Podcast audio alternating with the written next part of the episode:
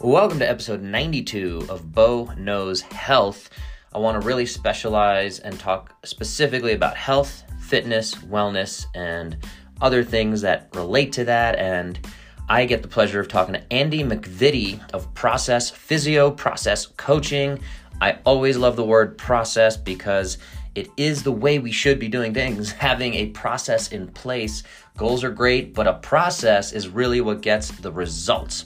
We talk a bunch about rock climbing, all things related to rock climbing. I've only started to do this for about a year now since moving to Colorado.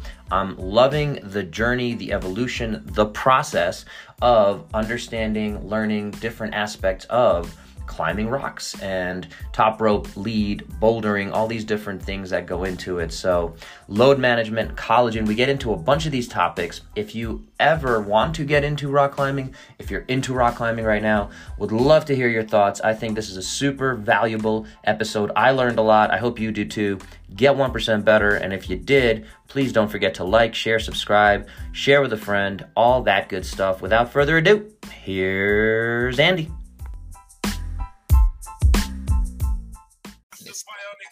And there we are. We are live. Uh, Witness the Fitness Roots Maneuver. I'd never heard this. We're joined with Andy McVitie. I think I'm saying that right. McVitie. That's correct. Yeah. Uh, all the way from the UK. You said somewhere near Manchester. somewhere near a little. What did you say? An hour north of Manchester? Uh, just just outside of the English Lake District.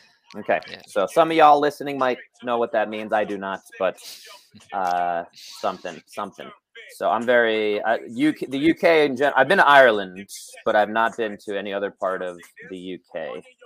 So uh, that's not, definitely on my list. And again, as I told you before we came on, my wife got her PhD in London, so we yeah. definitely are owe a, a, trip there soon. For sure. Uh, well, uh, we connected on on the Instagrams, mm. um, and I saw you were a physio in the UK, so we got that in common. And you specialize in rock climbing. Is that is that uh, oversimplification or? or yeah.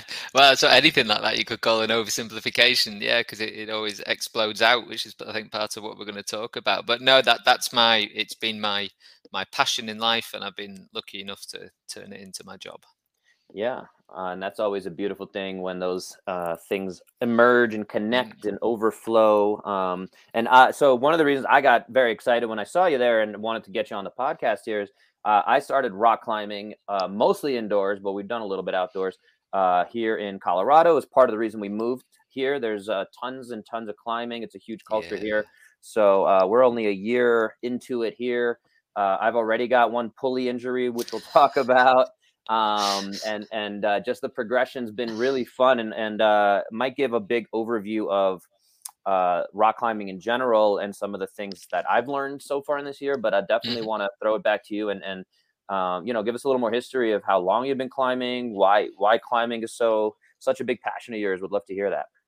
Um, yeah, how long? Um, 27 years now. I've been climbing. I figured out the other day. Um, why it's such a passion, I think, is because it's a never-ending quest. Every time is a bit of an adventure. It's a different challenge. Um, you'll never perfect it. You'll never beat it. In some ways, it, it, in that way, it's like golf. I've said this to people before. Is it you know you you could play the same golf course every day, but you'll always play it differently, and there'll always be something to learn. Um, but then with climbing, if you want it, there's the great outdoors. There's all the different types. There's bouldering, there's winter, there's mountaineering, there's sport climbing, there's traditional climbing. There's so many aspects to it that I don't think you could hmm. ever get bored. Yeah, yeah, yeah. I haven't gotten bored yet. It's been fun. good, good. Um, and one of the things I'll I'll say that I've enjoyed uh, this in this last year of getting exposed to it. And my wife used to do a lot of climbing uh, back in the Middle East where we met in Dubai. Mm. Um, and and so it was something that when we moved to Southern California, we didn't do the research, but uh, there was not a lot of climbing there. We were no. a little surprised. There wasn't even a rock climbing gym for a few hours in any direction. So wow. um, a little surprising, but uh, yeah, one of the reasons we moved out here, um, we wanted more access to things like climbing and skiing and, and all the nature. So yeah. um, to your point though, of the, of the, the kind of ever increasing challenge and, and never getting bored with it, uh, for anyone not familiar, and, and I don't know why you're listening, but I appreciate you being here. But uh, the the way that rock climbing is graded, and again, I'm getting exposed to this, and th- there's also the difference between rock climbing, um, lead climbing, top roping are the two different ways there, yeah. and then there's bouldering, uh, which is its own grading system, and we might touch on at some point. But the yeah. I'll talk about the the lead climbing and, and the top roping, that kind of climbing up the wall with a rope. Uh, it's oversimplification that I'm a fan of. Um, and so there's a grading system and everything. I don't know why they. Uh, maybe you know this. Why is everything 5.9, 5.10, 5.11? Why is the five? Why is that necessary? Yeah, I believe that comes from because there's just to confuse things more, there's the American grading mm. system. Yeah, there's the British grading right. system. Us Brits decided we wanted our own. Then well, there's the like... European grading system. yeah, and then there's yeah, there's different grading systems around the world. I believe like one is literally flat ground and mm. two is a is a you know walk up a hill three ah. and four you're into ah. kind of scrambling and then when it gets to five mm. it becomes a mm. climb interesting I, that there you go climbing grades were built on i well, think I may be wrong. It makes sense, whether it's accurate or not. It makes a lot of it's sense. It's a good story. Yeah, yeah, yeah. I like that. That's uh, I never like I you know you climb all the time, and I, I don't. We don't, at some point when you're climbing, you don't talk about five point ten. You just you're just like I'm climbing a ten plus, and yep. and you don't say five point ten plus. But uh, that five is always there, and and that's mm. uh that's actually yeah I appreciate it. If nothing else, I've hopefully learned or figured out a story that I can tell uh, when climbing. Um, and it's it's similar to how the you know the British use stone as a as a measurement, and then yes. um, everyone else uses kilograms, and the Americans yes. use pounds. So oh yeah, we all have to have our own system. We like so, to be different. Yeah. so I don't. So maybe I don't even know. I was going to go a little more in depth about the grades, but uh, mm-hmm. you know, I don't know if it changes for. Uh, you know the folks you have out there in, in Britain, it's completely different grading system. Is, is so it's not like a five ten well, plus that I'm climbing. No, we use for traditional climbing, um, we have our own grading system um, that's supposed to give an idea of the danger of the route as well as the mm. difficulty of the climbing mm. because those two you can have an easy climb but if you fall off it's got terrible right. consequences or you could have a really hard climb physically hard climb that's very very safe yeah and it's supposed to try it, it's messy it's gray areas it doesn't work um, and the american system you might have a 510 R, which shows that it's run out, it's mm. brave, it's bold, or it might be a 510 RX, which shows that it's run out and brave and also a bit dangerous. Yeah, and you should be careful. Interesting. Um, Is that only for outdoors, or would that be indoors as well? I would think that would only be for outdoors. Okay. That's yeah, why. That's why I'm in, less familiar with that because I've yeah, only done a little bit yeah. of outdoor stuff. And when we go outdoors, we just go with people who know what they're doing, and they're like, "Yeah, just climb this. You can handle this." And and folks Best that know, yeah, exactly. Um, although I, I, wanted to share this also again for anyone who's not into climbing and maybe listens to this and wants to get into climbing. Uh, one of the biggest lessons I've learned, and I'll share even in this year of climbing that I've done, is uh, safety is a pretty big deal. Um, so mm-hmm. you know, you yeah. you know, uh, I, have had a few. I wouldn't say they were close calls because it wasn't anything. luckily, the way the systems are set up, and if you have something called a GriGri uh, yeah. you know, it, it has extra levels of safety versus if you yeah. only have an ATC, which those are the mm-hmm. things that the person down on the ground is is uh, and this is for the listener obviously not for you um, of, of those are the things that kind of allow you to control how much rope you're giving or taking and safety measures so um, you know I, a lot of times when i learned i learned with a guy who's a little more cavalier and he was kind of like ah you have like 17 le- layers of safety built in there which is kind of true but yeah. you still need to make sure that like all the little things are done and again when you're climbing yes. with other people everyone's got stuff going on and and obviously uh, you know it helps to have that extra level of safety check of like you check yourself, you check your partner, your partner buddy checks, checks. you. Yeah, yeah, buddy checks, all these things. Yeah. So uh, one quick story I'll share on that is the first time I was starting to learn to lead climb. Um, and uh, that's again when when the route is not set and you you're going up and you're the anchor the clips are there the anchors are there and as you're mm-hmm. climbing up you you put the rope that's on you into the into, the anchor, into each yeah. anchor or clip mm-hmm. and so that is the way it's scarier then top rope, top rope, the route is already set, and and it's you can fall down anytime. You won't go flying too far. With leads, you go a little further. But the very first time I was learning that, uh, I was following. I did a follow. So somebody had yep. set the route, and it was a lead climb. So I was used to top rope. But uh, this was one of those things that I'm gonna I'm gonna throw out there and be a cautionary tale, uh, where it, it gets missed and people are like wouldn't think to add this extra layer of hey don't do this thing because it's kind of stupid. Um, so as I was leading, and I think you'll appreciate this story is is uh, I might have missed the first unclipping. So as you're following a lead climb, Oh, you're wow, supposed yeah. to unclip Yeah. as you go, uh, so that you're kind of uh, taking down the route, I guess. And Mhm. so uh, I missed one of the early clips, and my wife, who's it's never a good idea to have your partner uh, be the person kind of coaching you, but she kind of you know was like, "Hey, don't you forgot the clip?" And and and honey, if you're listening, I love you, but uh, you know it's uh, it, it kind of made me a little nervous. So as, as I'm going, I'm climbing. It's also a, a skill and difficulty of climbing. Uh, I'm unclipping one at a time, and then I get to the very last clip, which is the anchor, and I go to unclip that. Which, if I had done, I would have been supported now completely nothing. unprotected. Yes. I would have been yeah. free soloing, and I do not have the skill to free solo. Uh, if anyone's seen that movie, so yeah. Uh, fortunately, again, the, the safety mechanisms are a little built in. So as I went to Yeah. unclip, just because I was like climb, climb, climb, unclip, climb, climb, climb, unclip. Mhm. Uh, so I went to unclip the anchor, and uh, luckily, again, because of the weight uh, distribution, I'm pulling on it from my end. She's pulling on it from her end, the belayer You're balanced. and and so but as i went to unclip that one and there's two anchors usually and you want to make sure Mm. you clip into both i went to unclip and uh it was very difficult to unclip and luckily i kind of struggled with it and then i think i realized Made oh you think.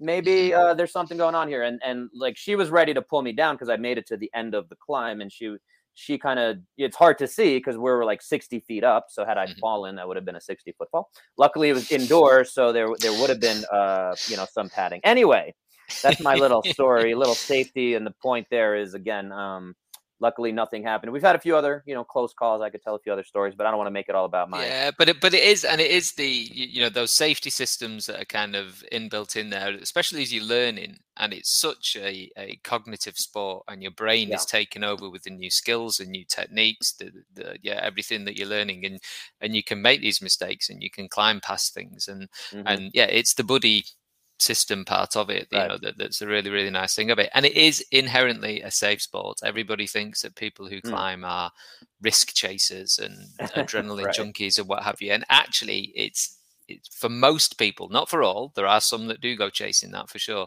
um it's the opposite it's risk management it's Mhm. putting yourself in tricky situations and solving the problem and the puzzle and making it safe and then being you know okay to carry on that's Right. yeah and and practicing some of those things like falls, taking a fall, um, all those skills that are built in. Again, it's been a fun learning experience. I want to, uh, you know, coming back to your your original point of the the growth and the grading system, and I'll use the American grading system that I'm Mhm. here climbing with. Is, uh, you know, when I started, I was probably doing some nines, and and I had the muscle strength to do a 10 minus and then again we get into there's a 10 minus a 10 regular and a 10 plus Yeah. in terms of the grading and then it goes to 11 minus 11 11 plus um, or some other people i've seen uh, we don't use this very D, much a b yeah. c d right and d being the hardest a being the easiest so uh, but it's, it's fun to see like hey i'm consistently doing you know 10 pluses now uh, whereas again a couple months ago I, I was barely able to do that and or i'm doing the front wall which is the biggest the 60 foot wall where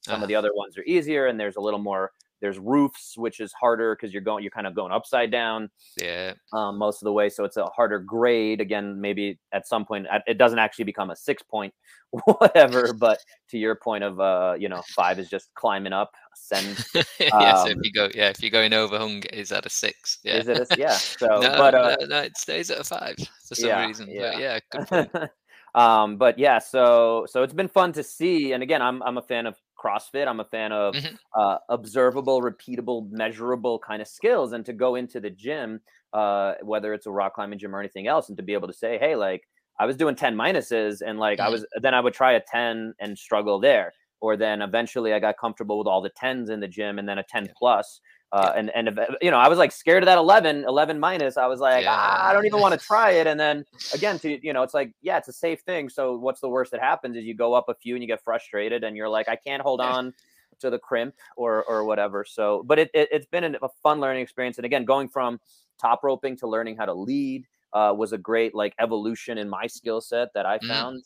Um, and then also i haven't done a lot of bouldering i would say right now of, of the time we spend there. It's about 10 to 20% maybe in the bouldering area. And Yeah. uh, something I definitely see as a benefit into this kind of cross training, doing different skills to en- enhance your overall progress. So um, there's definitely something there. But again, and uh, we'll, I'll, I'll stop talking about myself and we'll jump to your second uh, point, uh, and we'll come back to the first maybe Yeah, yeah.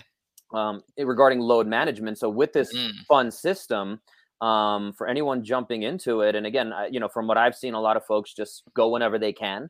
Yep. Um, you know, maybe they do set an actual training plan, but mhm. um, you know, I would say my uh, my injury, which uh, we'll, we'll, we can talk about a little bit, uh, uh, you know, had to do with a little bit going too fast, too soon. That's kind of how I think we as physios talk about injuries sometimes, right? Most Yeah. injuries happen uh, when you do a little too much, a little too soon. If you're starting to do marathon training and you you know you've, you haven't done anything more than a 5K, um, and then you try to do a 15K tomorrow, like You're to might get a reaction. Yeah. there might be something there. So I think my, my my pulley injury happened. I was doing some CrossFit as well, but I think I did some pockets, uh, which Mhm. is a type of hold, and with the two these two uh, fingers, the middle finger and the, the ring finger, Yeah. and uh, it was a lot of stress, and and it might have just been a little too much, and just uh, tweaked the pulley, which Mm. uh, you know it- it definitely was there, and it wasn't completely. Uh, something that limited, it completely stopped me from climbing, which uh, that that's where someone Good. like you comes in. yeah, but yeah, uh, you know, and I kind of, but well, it was good, but I kept climbing on it for about six weeks. Uh, we traveled, so I got a little bit of a break from climbing, but uh, it was still there, and it, took me going to see an occupational therapist or hand therapist Hand to put, put a little splint on it to Mhm. protect it enough that now I think it's finally healed, uh, Yeah. and I'm able to do most of the climbs without feeling it at all. But load management being the the point um, that I'll throw it back to you. it's super difficult in climbing is is a problem you know you've already touched on the fact that you can have a climb of the same grade that might be a slab that leans away from you and all of your weight is on your feet it might be vertical it might be overhanging and yet they all get the same number the same grade in other sports you know if you go back to your crossfit and what have you if you're cleaning and jerking or, or whatever you've got your standard bar weight your weights you know what you did you know how that session felt it's objective it's measurable. If you're a runner doing a track session you know what pace you went at and what your you know sets reps and, and you know and sports are very measurable um apart from climbing. It, it's how do you measure the load of a climbing session? And it really relies on um the individual and their sort of education and awareness about themselves. And you can have objective measures. I've tried various different if you're a boulderer add up all the v numbers that you did in Mm. the session. Divide it by the time that that session took took to climb. And maybe you've got some kind of a density score Mhm. there going on um there's apps now Kaya Hmm, is yeah. is one that's certainly popular in Uh, uh, that's the in one we have we have in our gym. Yeah. yeah, uh, Grip Tonight tends to be over here, and yeah, yeah, yeah, I've got it as well. Yeah, Natasha Barnes uh, got me onto it, and Grip Tonight is a, a, a little bit similar that you get a score for what you do. I think Kaya is a bit more, you know, it's a proper workload score that it, that it can give you. Um, but yeah, people are unaware of their climbing load. Um, Even people that are experienced in other sports and seem to come into climbing and treat it somehow differently. Now you've you've almost spoken there really of, of what I, I have a, a slight issue with the term progressive overload. Um, I prefer progressive loading. And you know, and you said I got happy with all the five ten pluses or all the five tens in the gym, and then moved on to the eleven minuses and that Mhm. kind of thing. You waited for the gains to come to you. You were patient. You were you were in the right place before you took that step up, rather than push and push and push. And because it's a sport with a grading system, that's where everyone wants to be. They want to be on the highest number that they can possibly be at as quickly as they as they can. Mhm. Um, and the majority of injuries um, that we see are overuse. Whether that be if you look at that as under under resting, overtraining, too much too soon, you know, repeat again, whatever terms that you want to be using with that. Um, it's just so hard for people, and people also tend to do massive amounts of volume Yeah. um, which can be a good thing uh, in its place. Um, but yeah, for tendons, for mm-hmm. pulleys, for the, the connective tissues of the body, often a lot of volume is not that great for it, particularly tendons. Um, and it's trying to teach people how to judge a session, mm. how to have some awareness, and the concept of auto regulation is just something that climbers they have a training plan, and there's lots of those options now, and you can mm-hmm. buy an off the shelf slightly customized for you plan lands on your desk possibly even like fully periodized mm-hmm. um, and they try to follow it rigidly you know no matter how they feel Mm. So they've got their power session, but actually they're still tanked from you know whatever session they had two days before. But the plan says I've got to do it, and they right. crack on and do it. Um, yeah, and load management, and yeah, so it's education, and it, it, that's like the big message I try to get out as much as I can. It's a it's the wrong way possibly for a physio because yeah, I put myself out of work if I teach well, that's, everybody that's... how not to injure themselves. Right. But it's it's actually yeah, it's what I'm sort of passionate about. Really, is is more injury reduction. Yeah. Uh, yeah, it's a big thing for me. Um, one thing I, I, do actually really like and have started to rate is uh, heart rate variability. Mm-hmm, mm-hmm. Um, and there's again, there's a couple of apps for that I use. My, yeah, my yeah, all the yeah whoops and um, the rings, Oura rings, and yeah, that type of thing. I have a, again an app on my phone, HRV, and it uses the um, the mm-hmm, the mm-hmm. flash, yeah, yep. and the camera, and place finger on it, and it reads, yeah, love it, and it gives people, and you're not bound by that. You're not, get, you know, that is right. not the, the god of what you do that day right but but it adds an extra you know just that thought process of oh i'm you know this says i should probably take it a bit easy today yeah and you know giving people permission to have a plan b and a plan c mm-hmm. or even a plan d and and uh, let me add a little context for anyone who's mm-hmm. not familiar heart rate variability hrv is what we're talking about here and mm-hmm. that's mm-hmm. uh, we've touched on it in a few of my previous podcasts i've done some right. videos about the whoop ah, cool. uh, but uh, the big thing there is it's it's again I'll oversimplify it again um, to say it's a measure of how recovered and ready for activity your nervous system is. It's one of the best metrics we have. So I mm. appreciate mm. uh, you bringing that up. And again, without yeah. going too deep into what it really exactly is, um, like this morning, I'll say I climbed yesterday actually, and my HRV I think was a bit down. Uh, yeah, my normal is 82 and my overall recovery was 47%. And then I'm yeah. going to see the smaller numbers. So my HRV yeah. there is uh, 68 versus mm-hmm. 82 being my average. Yeah. So it's below my average. So my nervous system's a little bit less than ideal. So if it comes to training, maybe if I go into the gym, I'm going to say I might just do a little bit less.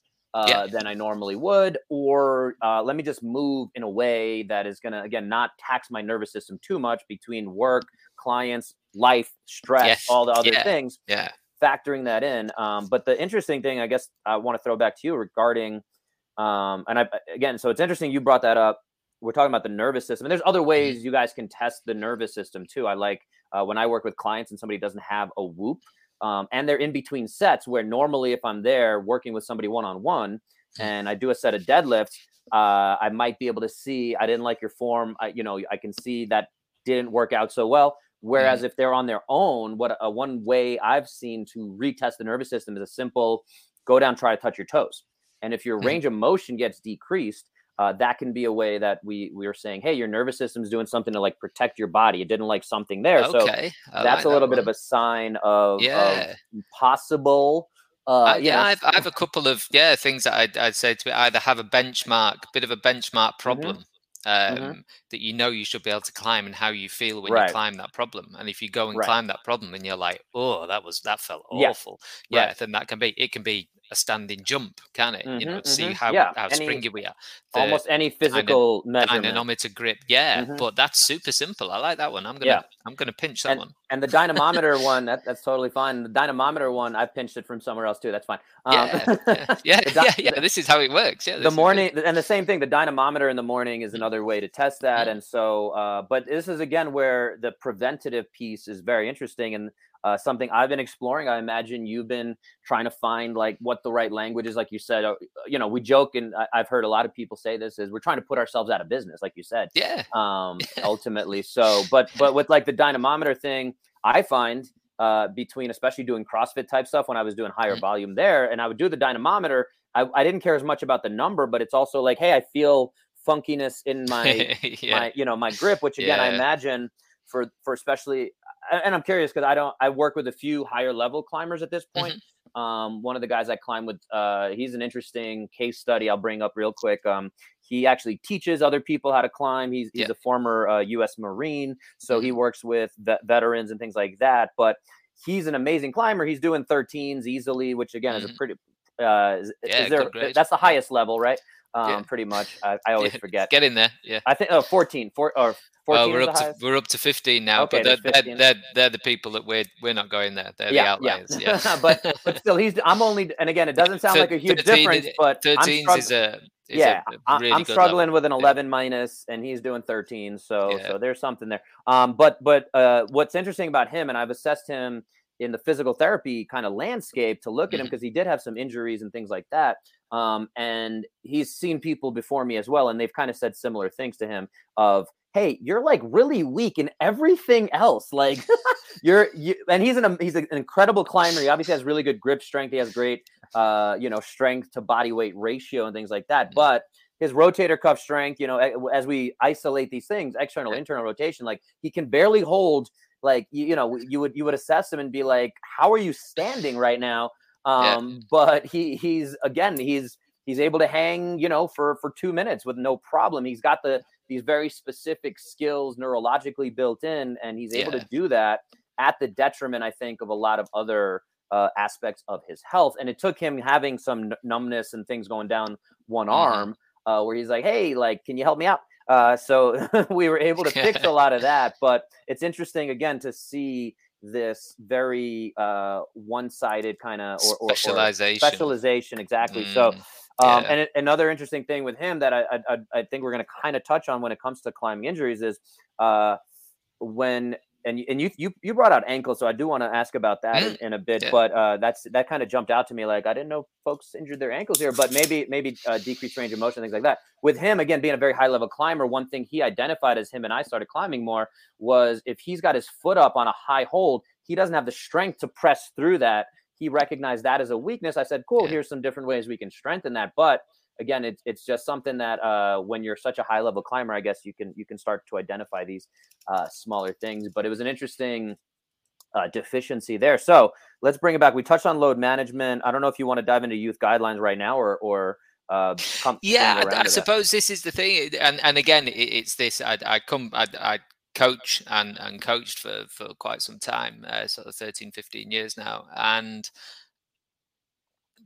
every other major sport, and climbing is now it's an Olympic sport, so we have to say it's major. Pretty much every town and city in in it's certainly in the UK now has at least one climbing wall. You know, I think London's into double figures now for the amount of climbing walls. There's a, yeah. Anyway, lots of you know, it's a it's it's a it's a major sport now.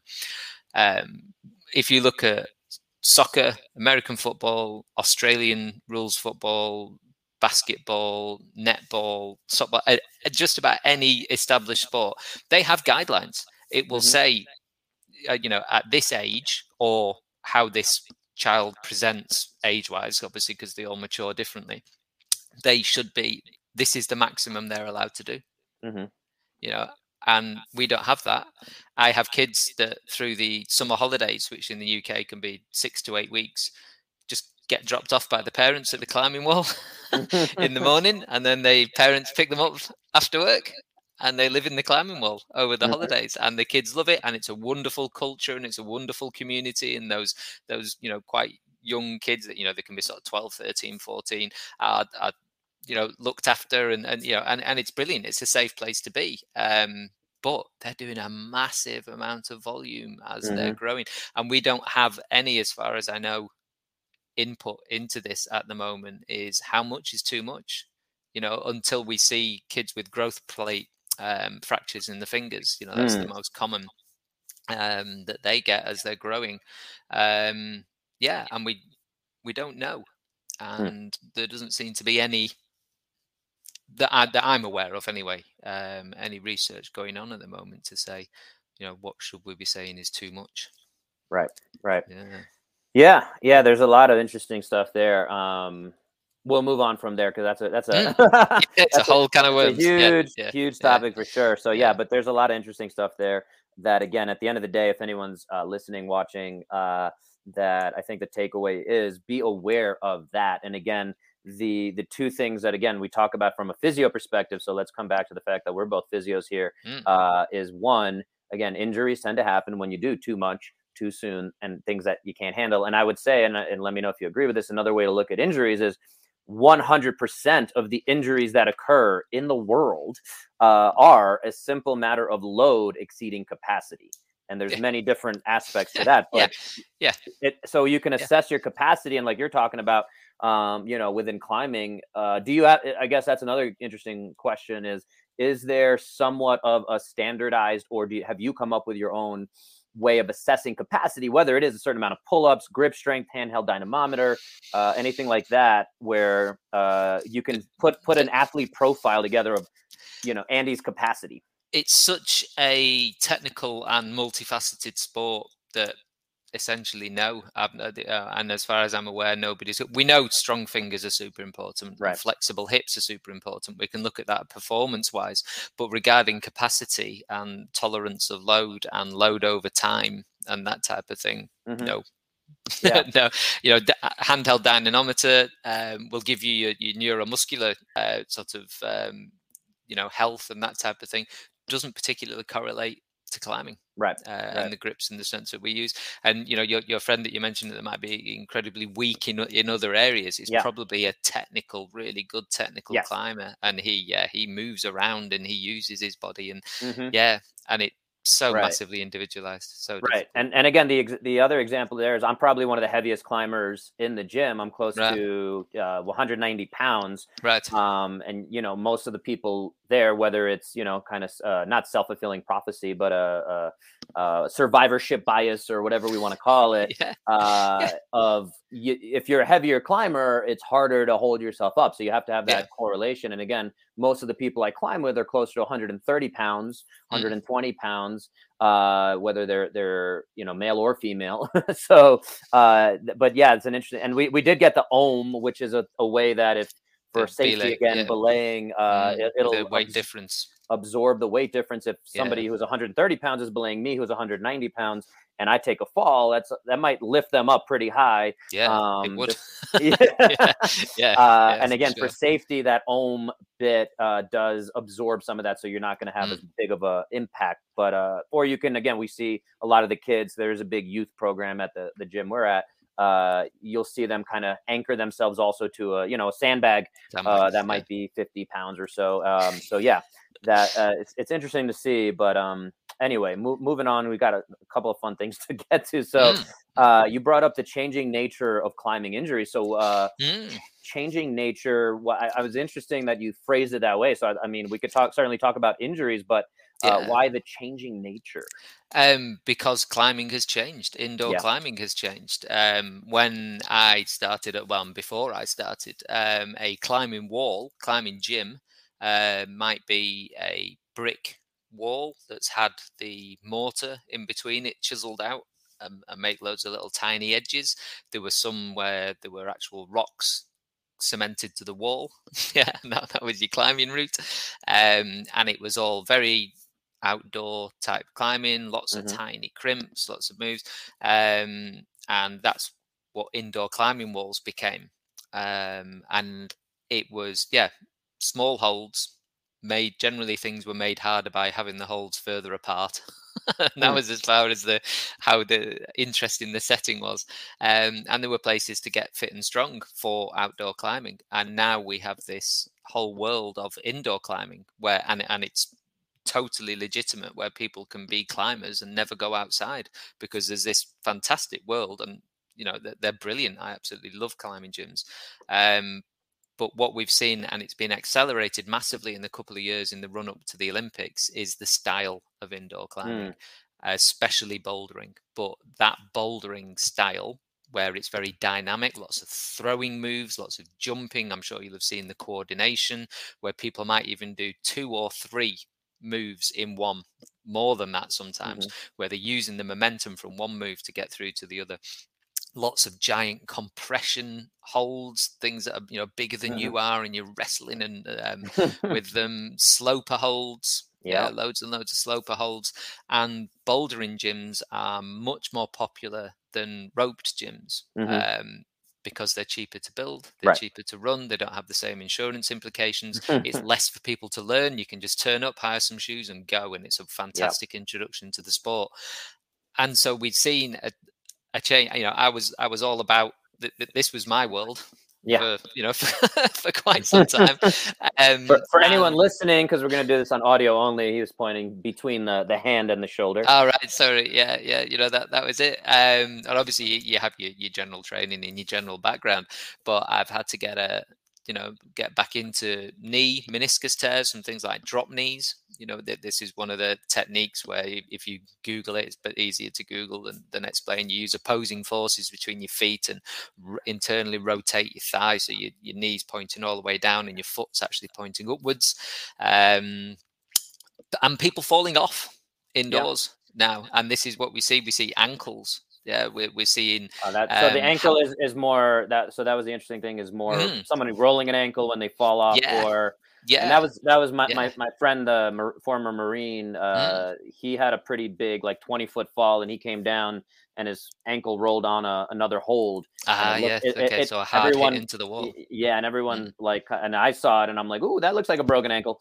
Um, and and everyone kind of came running over, and, and he kind of limped off, and and luckily it was it was just probably a bit of a sprained ankle, and yeah. he limped a few days, but uh, yeah. So luckily, so, yeah, so that makes to, sense uh, in terms yeah, of review my Ottawa rules, whatever mm. this kind of thing, and yeah, um, hamstrings from heel hooking, yep, heel yep. hooks a few years ago were like if you pulled a heel hook off, everyone would be like, "Ooh, Ooh get you yeah. showing off." Yeah, flash techniques, very now, good. Now and now it's, it's just standard. Yeah, it's absolutely standard. Who warms up heel hooks? Who prepares heel hooks? Who recruits their hamstrings? We just don't as climbers. We, have got so much better now at mm-hmm. preparing to climb. You know, warm ups. I, I, have an issue with that term, but um, you know, preparing to climb is is so much better than it used to be. If if somebody was was having a warm up in the climbing gym, people have been nudging each other and going, "What are they doing? What, yeah, what, yeah, what's going on?" It just wasn't in in the in the culture, mm-hmm. um, and now it is. But we don't do hamstrings until we spot a heel hook right on the route, and then you stick your heel on and you pull as hard as you can because normally if you're using one, it means you're trying hard. You know right. that, that's what they're there for. Um, yeah, and then loads of yeah hamstring tears uh, that type mm. of thing, particularly high hamstring tears, which can oh, be yeah. really difficult and really sticky to get rid of. Mm-hmm. Um, so yeah, I've, I've, been, you know, yeah, plyometric hamstring rehabilitation and this type of thing, which is never where I'd, I'd i thought I would be. Um, yeah, you know, uh, but yeah, that it, that's common. It used to be, you know, ninety percent upper limb. There was there was a, a recent study done, I think it was in Hamburg, um, at A and E uh, or the, the, the emergency department, um, and they were literally checking, uh, keeping an eye out. Obviously, a, a, doctor and a researcher somewhere who was a climber mm-hmm. um, for people coming in with climbing related incident uh, accidents. Yeah. yeah. and the split was massively different than it would have been a decade ago. Mm-hmm. You know, so many lower limb injuries with so, ankles, knees, hamstrings so my my question there, based on how I practice and how I've modified over the years, um, mm. working with tendon injuries, I feel like I can handle improving tendons because again tendons to me uh, to oversimplify again something i like to do yeah. is is tendons uh, are stronger and respond most to appropriate loading and mm-hmm. time um, and so when it comes to rehabbing them or preventatively strengthening them for activities such as climbing, uh, tempo and proper load management, not too much, not too little, the Goldilocks method, if you will, yeah. um, is, yeah, absolutely. is, is kind of what I build off of there. And again, then it's, it's figuring out how to get somebody to, you know, engage in that program if they don't have the injury or if they see uh, what they're dealing with there. Of again, my friend who uh, and he had a hamstring strain uh, mm. recently as well. He kind of he's a good textbook case study. yeah, and, uh, he's got everything. yeah, he had a little bit of everything. Uh, but yeah, he heals pretty quickly, so so he's good in that regard. Um, and I'm still trying to get him to consistently do the. Sh- and so that's the that's the battle too, right? He's he just loves climbing. He yeah. loves the skill of it. Um, mm. and and at what point can I get someone like him to see? Hey, if you do this tendon rehab protocol that I'm talking about, um, he's kind of open to it, but it's getting him to get excited about, oh, 12 weeks of doing four seconds down and three seconds up. Cool. And then I can't do anything else for 48 hours. Cool. Let's do that. Um, and it's not sexy, yeah. but, uh, you know, I think you and I know ideally uh, everyone should be doing some version of that without before yeah. they get injured. It's going to help them save a lot of time and injuries. Or if they do have to wait until they get injured, uh, then then you know we're dealing with a longer kind of uh, period of, of uh, recovery and things like that. So yeah, I don't know mm-hmm. if there's an answer yeah. there or even a question there, but I just thought I'd vent my frustrations. No, yeah, I, I feel it absolutely. Um, but you know, you, you could fill people's lives with preventative work, couldn't right. you? And and it's really finding the gold. And so, but what I said before, I've been a bit flippant. I said I have a problem with the term warming up. Yes. Um, I, I, I now call it preparing to perform mm. or, or recruitment or mm. something a bit sexy and, and exciting that people will go, oh, that sounds like that could be beneficial right. to me. I'm right. gonna, you know, and yeah, and and that's where I put a lot of the the work in um, and get people to do that and something that they can do 15 minutes in a session. They can feel sharp and zippy when they finish. This, yeah. you know, uh, preparing to climb, and they're like, "Whoa, good to go!" and that's just a nice reinforcement that they think, "Oh, yeah, that that works. I'm going to do mm-hmm. that every time." And that's where I try and yeah, because climbers are terrible, as you say. Yeah. If it's anything that will take their energy or time or motivation away from the main event, Mm-hmm, mm-hmm. and uh, that's pretty much any sport, not just climbers. Yeah, you know. yeah, but we we we climbers tend to want to perform mm-hmm. every session. Right. Most of the sports, it's go away, practice, tennis, you know, do thousands of strokes, golf, do thousands of strokes, uh, swimming, miles and miles and miles of, of conditioning and swimming mm-hmm. up and down and work in the weights room, basketball, that kind of thing. That's a sport I found really interesting for their their depth of knowledge of strength and conditioning and, and, and explosive and stretch shortening and you know and all this type of thing. And I, I speak to high school you know sort of athletes uh, who take basketball seriously and they know more about it than me mm-hmm. and I, and they're talking to me about their training that they're doing for improving their their layups and whatever and I'm like that's amazing that's what that's where I'm going next is I, I want right. to get into yeah into that um yeah, and we, and we, need everyone else does it and we don't. But we're quite a young sport still, I think. In in that, you know, there's been a huge cultural change in quite a short yeah. time in climbing, but we've still a, a long way to go. Gotcha. Uh, coming back to the tendon thing for one second mm. there. Uh, well, two two thoughts before we go to the tendon question that I have yeah. is one to well you're talking about the warm up the preparation whatever we call it and again i mm. agree with you i think uh, i wrote down f warm ups um, so yeah, yeah, yeah but, I'm on with that. Yeah. yeah, so we'll call it something de- different, better, and again, it is priming your nervous system to some extent yeah. to get your body ready for the thing it's about to do. Um, yeah. And again, there's definitely better ways. I think we can evolve a lot of that stuff. Sometimes, again, a lot of us, and I'm guilty of it too, is like I'm just going to go do an auto belay or, or you know, and I'll just do a simple nine or ten. And I find that when I do certain things, and if I know that route uh, like I'm, and if it has enough like different types of holds, like that got mm-hmm. my whole cool. I'm I'm ready. Yeah. Um, and and or or the other way to think about it for me is if I did a 20 minute workout earlier in the day, now my my, my nervous system is You're kind still of prepared primed. for yeah. that, and I'm still yeah. primed. That's a, a, fantastic word that I love for sure. But mm-hmm. my other question for you, as a physio, coming back to that for a second, is: Have you utilized, or do you feel, in terms of tendon health? And looking at how we're progressing that uh, have you looked at diagnostic ultrasound and maybe looking at that bicep tendon or is there any other way you actually test tendons uh, to to kind of assess, you know, how how much are the brake pads wearing down? When do we need to, you know, get new brake pads on our car? Mm, no, I haven't. It, it's uh, an interesting one, isn't it? Because yeah. if if you're looking, you know, you you were here, so I'm guessing you your classic long headed bicep type yeah. um, type thing.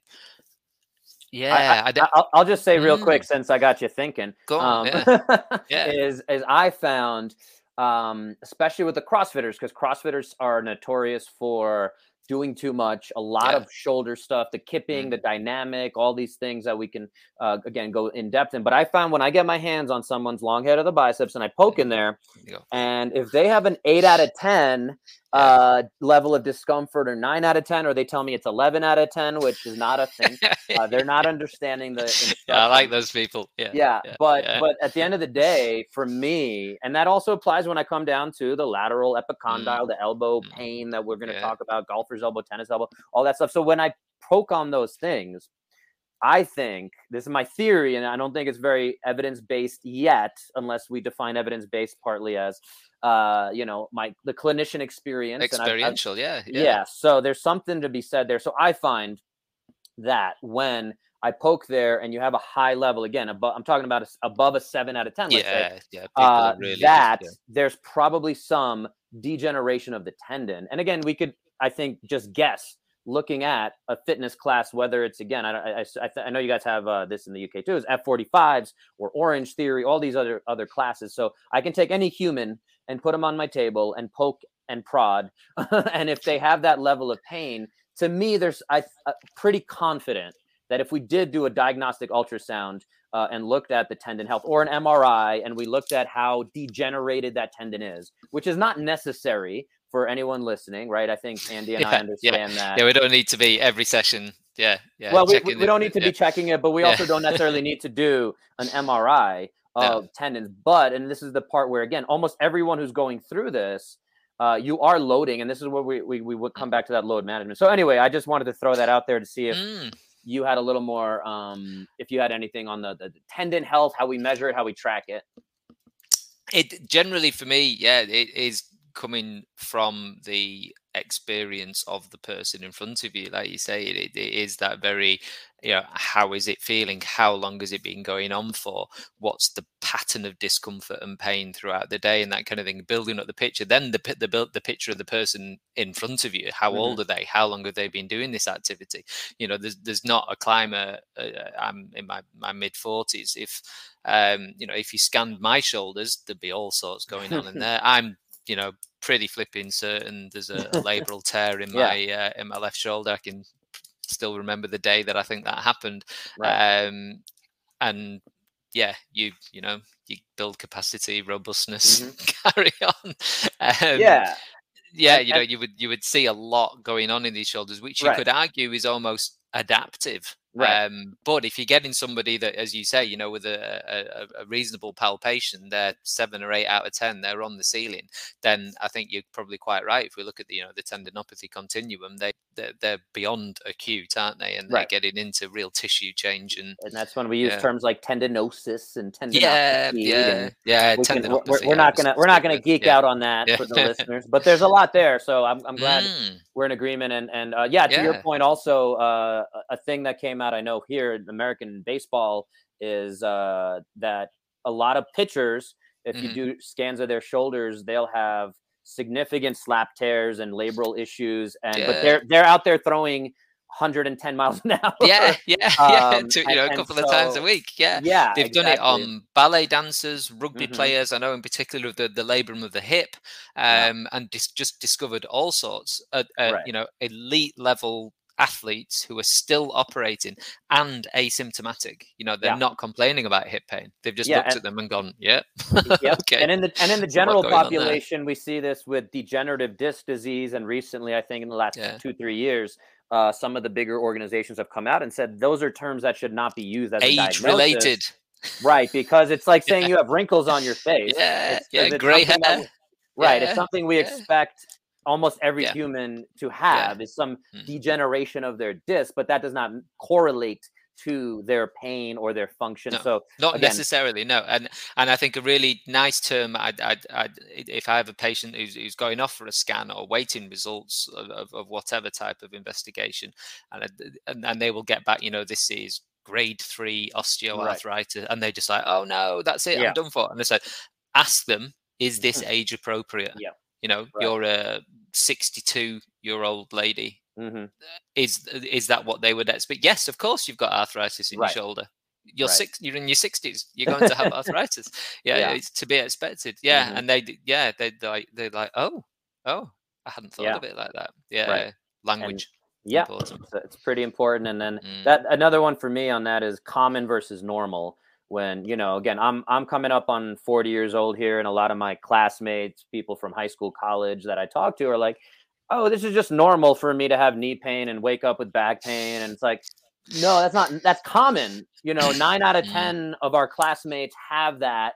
Uh, yeah. or our age cohort or whatever. And it's, again, it's very common, but that does not make it normal and or again, acceptable. Or acceptable. That's the other yeah. fun part yeah. of that language. So that's definitely one of my soapboxes that I'll uh, go off of on for a while. But I'm going to step off of that for a second here. So because uh, I want to make sure we we, our... we do we go but this yeah. is physio. This is the world of physical yeah. therapy and physiotherapy, isn't it? Yeah. Is you just so many things, and this is a bit like climbing. You know, th- this is the job for me for life, where you can't get bored because you never know. You, you never get close to knowing everything. Right, and that's the, the, the fun Dunning Kruger effect. If you, I'm sure you're familiar with. Of yeah, yeah. The uh, confidence gap of a novice is going to be more confident than the person who's been doing it for 15, 20, 30 years because we're like the more expert you are the more you're like, I don't know if I can say yeah. that with any confidence because I've done enough research to know yeah. that, like, you know, as much as we're talking about wrinkles and, and degenerative disc diseases and tendon mm-hmm. loading, uh, there's just there's no there's like we don't have the confidence. It's unfortunate, no. but uh, yeah. So that yeah. so when someone on Instagram is like, I'm a tendon expert, like eh, maybe. Eh, you to question that. Um, so let's let's jump on on this one. yeah, third, I've seen the, it come up. Topic. Collagen. Yeah, mm-hmm. we can which we can go back to the yeah, you know, back to tendons and degeneration and is uh drinking some hydrolyzed collagen gonna help your tendon? Yeah, I know you said, yeah, you're there in my face drinking your collagen, yeah, yeah, stuffing it down. Um, well, I'll say yeah, real quick to set that mm. up There's a lot of folks I think take some hydrogen, uh, sorry, hydrolyzed co- collagen and we noticed that our nails grow a little faster. And I actually yeah, had a, a little, hairs looking I, good. Yeah, and, and I yeah. had a little injury to my thumb here. Oh yeah, uh, I can see. Yeah, yeah, yeah, it was it was. I, and again, I've been actually climbing for a while with only like pretty much eight fingers because I had this. My middle finger on my left had the pulley injury, and then my thumb here had some limitations. So I've been climbing with like eight fingers. Um, but but what I've noticed is yes, the when I take the collagen consistently, and I only take one scoop, and the actual recommended is two scoops. Mm-hmm. Um, so when I take even the the one scoop of collagen, my fingernails grow faster, my hair looks a little nicer, um, and so there's something happening. And I'm going to throw it back to you to you know tell us what you think and feel about that. Yeah, no, for sure. Um, so I mean, most of this, and it's become popular. This, this is I ended up doing a bit of a deep dive into it. I remember coming across a fact it was the most googled um, supplement in it was either 2019 or 2020. I spoke to a manufacturer who said to me that they'd started making it because people were asking them to make it, not mm-hmm. because they particularly thought there was a, a huge benefit to mm-hmm. it. Um, we we are made of collagen. This mm-hmm. can't be denied. Um, are we so you know kind of makes sense, doesn't it? You, we want to grow big muscles. We eat muscles, which is protein, isn't right. it? You know, from from other animals. Well, you um, want to get smarter, you got to eat brain. Yeah, yeah. Exactly. I, actually spoke to a collagen researcher, not in this field, not in the field of hmm. nutrition mm. and such like, but um, a, a true biological, and he said to me, "Would you ask a bald man to eat hair?" he said the, the process, presuming mm-hmm. that bald man wanted to grow their hair back, um, is just so complex and interactive mm-hmm. and, and such like that you you cannot say ingest this, this will happen. And and I take that, but that's the same with everything, you know. Um, and and and logically, it, it all makes sense. But you, we look at the there's there's two papers really that that this all came from. There was um, Shaw et al., which also involved Keith Baar. Keith Baar is like the, the god of collagen research. and, and, before I say anything, you know, an absolutely spot on scientist who never has said anything other than what his research shows. And, and doesn't claim it to be anything that, and he's obviously passionate about the subject. You know, a, a great, very approachable as well. I have to say.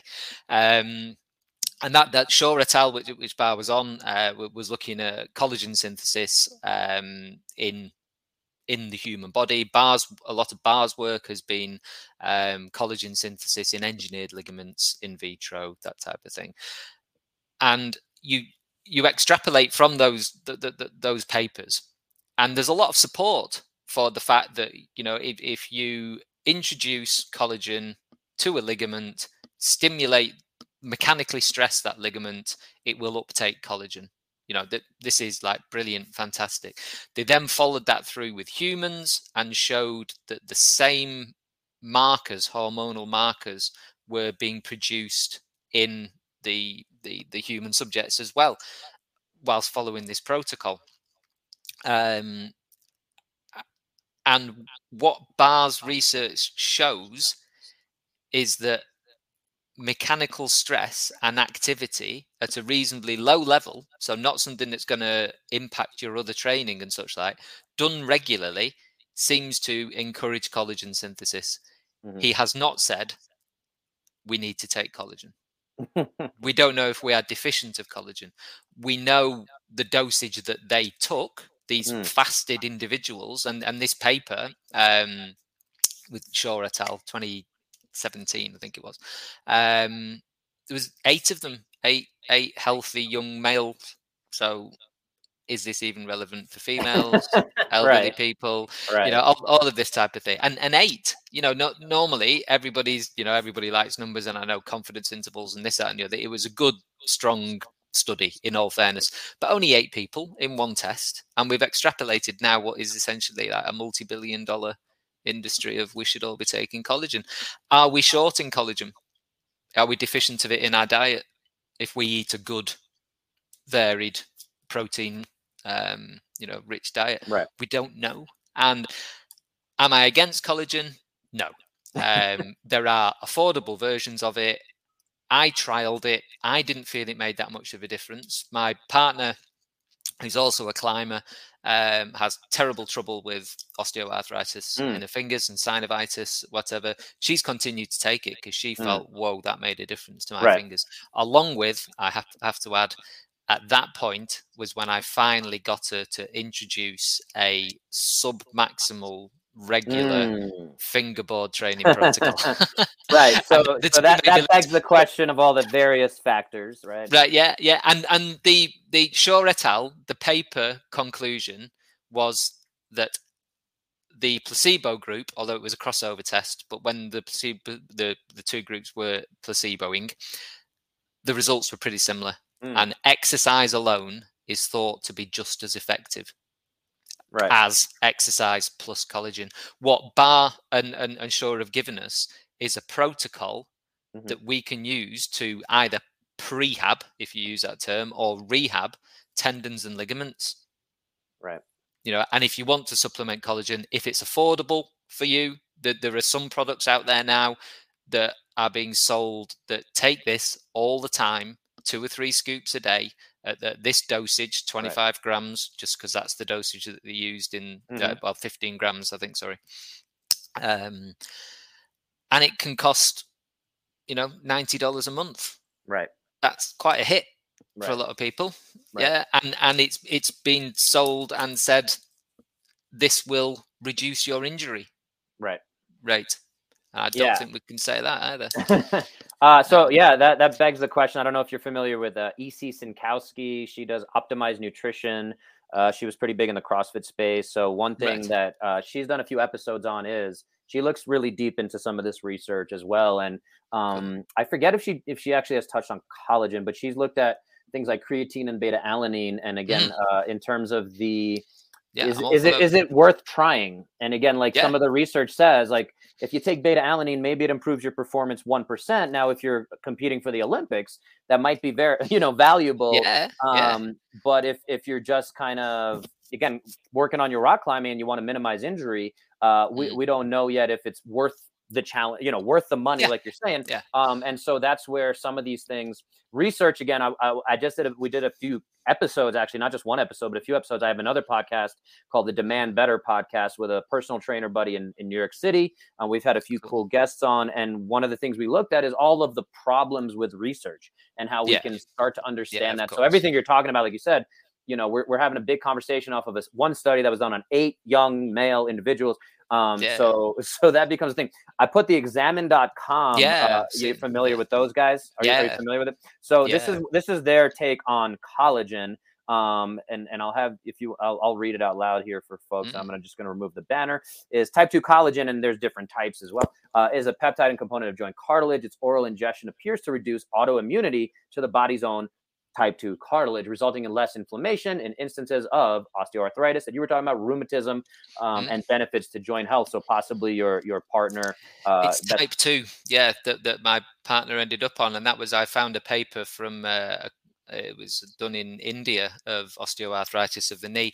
It was funded by a company who were producing collagen right. uh, type 2 collagen supplement but I, and so instantly i was skeptical but i read mm-hmm. through it and I was quite, you know, you got to remain open minded at these things. Yes, the funding came from there, but right. actually it was a very well structured study. And mm-hmm. I looked at it and I was like, hmm, that would be enough to make me look right. again.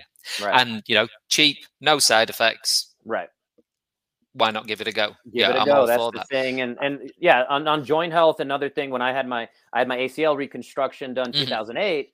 Um, was the same year I got my doctorate in physical therapy. So I was pretty geeked into all the research and and uh, you know one of the big studies that still seems to be uh, a, uh, you know accepted accepted when the research is strong enough, and that's something that we're talking about here with Examine.com and other hmm. resources is uh, that 80% of people who have an ACL reconstruction end up with arthritis of the knee, pretty much needing a total knee replacement at some point.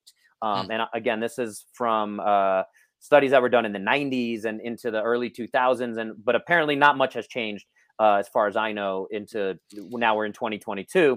so at the time I said let me you know invest and worst case as, as, I like to joke when it comes to supplements is you have expensive urine yeah because um, you pee it out yeah. of your body it's usually yeah. not harmful um, most supplements so uh, I, I, I invested at the time in glucosamine chondroitin MSM.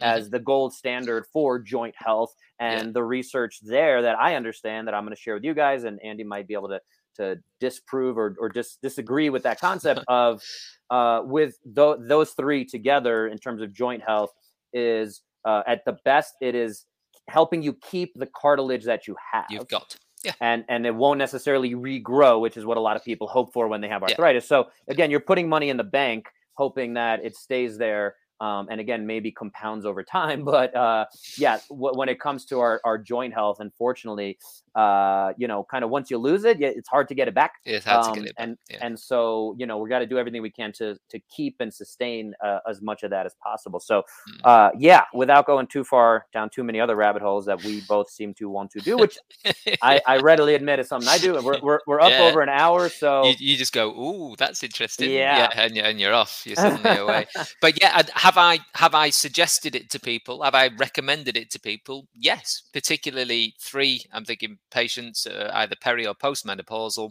um, presenting with multiple tendinopathies, mm-hmm. and as we know, estrogen is a massive signaler for uh, collagen synthesis and uptake. Yes. Uh, two of them had what I would suggest were positive results. Mm-hmm. One didn't, but that was more digestive than than anything. Right. Just didn't agree with them at all. Um, so yeah, I'm not anti. I just think we don't need the premium products. We don't right. need this, and we yeah, and just go steady and see if it makes yeah. a difference and, you. And and to your point too, like if with a lot of su- supplementation gets overlooked as the term itself, you're supposed to be supplementing the thing that you might not yes. be getting from your diet. so if somebody, yeah. if somebody is a vegan, I you know it's like hey, it's hard to get B12, so take a yeah. supplement of the thing that you can't get from your diet. Uh, yeah. It should not be a staple in your diet, even though I'm drinking some collagen right now. Um, but that's again as insurance for something that you know it's hard. It's hard to get. Uh, the theoretical, like for me, being 190 pounds, I should be getting close yeah, to 150 grams of, yeah, of protein per day in order to maintain my mm. joint health and my my tendon ligament health. So um, it just helps me get there a little bit easier rather than having to have X amount of protein and i don't like taking in pea protein or soy protein so when it comes to the nutrition side I, will I'll, I'll take it back to the practitioner piece of mm. it is i'm a bit i you know one, uh, one third of my practice is nutritional consultation. So ah, uh, i'm a big fan and this is something again i've had to move away from the traditional physical therapy model that does not allow uh, time and it's not that it doesn't allow it but it just it's something that we talk about in school. It's something that the american physical therapy association does say hey you should be talking about nutrition with your patients. yeah same in the and, uk yeah, yeah we're, we're, we're, encouraged. Just to it's encouraged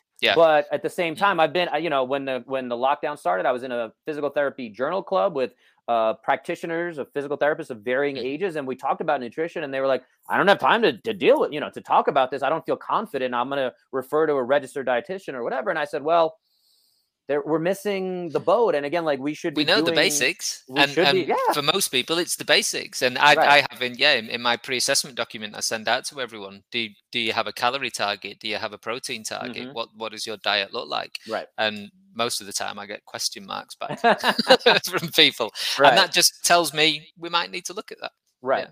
Right. And again, in terms of that, that's the thing is in physical therapy, like we're trying to deal with the human body. So mm. uh, if, if, you know, something I'll keep uh, on my soapbox about is if we're not talking about sleep, nutrition, stress management, all these things that affect your ability well. to recover, it, yeah. I just, I, it sets me up to say, Hey, uh, you know, this might normally, you know, we have a, a maximum recovery time of four months or whatever the injury entails. But because you have all these other issues against you, it might take us eight months or six months exactly. Yeah. So yeah. Um, I just actually skiing. One of the things we moved here for, I, I twisted my MCL, had an MCL injury. So I did a video saying like, hey, what what are the things I'm doing? to help other people when they have injuries to maximize my healing time aka speed it up as much as possible you know there's there's only so fast it can go yeah. Um, and there's tissue an interest healing is tissue healing, but right. you can create the best environment for it, right. And uh, another last thing I'll, I'll, leave off with, and again we're, we're over time here, but yeah, uh, yeah. yeah, no, it's it's it's uh, you know these things happen. Um, but uh, another thing again, uh, I'm a I'm a New York Jets fan of American football here, and uh, we're coming up on the draft. And one of the top prospects that uh, is getting uh, is, is has been considered the top wide receiver. Anyway, he tore his ACL in January in the national championship game. And so he would have probably been the first wide receiver selected. Mm. Um, and because of the ACL tear, everyone's like, well, he's going to miss his first year more or less because um, normally the healing times is like the fastest we would hope for is like nine months, nine months to be returned to, to play. Yeah. And and he's out here on Twitter because again he has to kind, you know, there's a lot of money on the line. He's saying his surgeons told him he'd be back and ready to go five to seven months. Um, and and everybody's like, what are we talking about here? Like ACL reconstruction, you know, back to return to sport, and and so. Wow. Yeah, so it, it's interesting, and you know, the the fastest I think I've seen is return to play is is close to nine months realistically. Yeah. But yeah, it's an it's an interesting conversation. Yeah. Um, and again, if you're in that ballpark of having all of the tools accessible to you, um, yeah. you know, maybe it does speed you up. But again, there's the natural ability. And if he comes back too soon, uh, is he likely to re-injure it? Is is is, is, is his performance going to be uh, long term uh, negatively affected? Is he setting himself up for another pop as it goes? so yeah, yeah, yeah down so, the line. Yeah, mm-hmm. interesting. Yeah, interesting. so that that's again a whole nother hour's worth. Of, yeah, it is, isn't uh, it? Yeah, topic. So I, I did want to just throw it out there, and again, it sounds like we could certainly have some fun conversations about that. So I've appreciated yeah. you being on here, Andy. And, and no, thank time. you. Thanks for the opportunity. It's great. Um, I'll and yeah, hope, all day. yeah. uh, so with that said, uh, tell folks where they can find you, and we'll put it in the show notes. Yeah, it's their Instagram mainly. So it's at process.physio is my as spelt as it is on my shirt. Perfect, and we'll have that in there. Um, thank you. And yeah, thank you for your time, uh, folks. Reach out to Andy if you have uh, rock climbing injuries. I'm I'm a novice rock climbing treater, uh, right. as somebody who's just getting into it and getting uh, indoctrinated into the the sport and the the culture. So it's it's been a fun journey. I'm hoping a year oh, from good. now I'm uh, much deeper in there, and then I don't know if I'll even touch a 12 before then. Uh, trying to, oh, you know, sure you will pro- progress through the 11s. Uh, sure you will.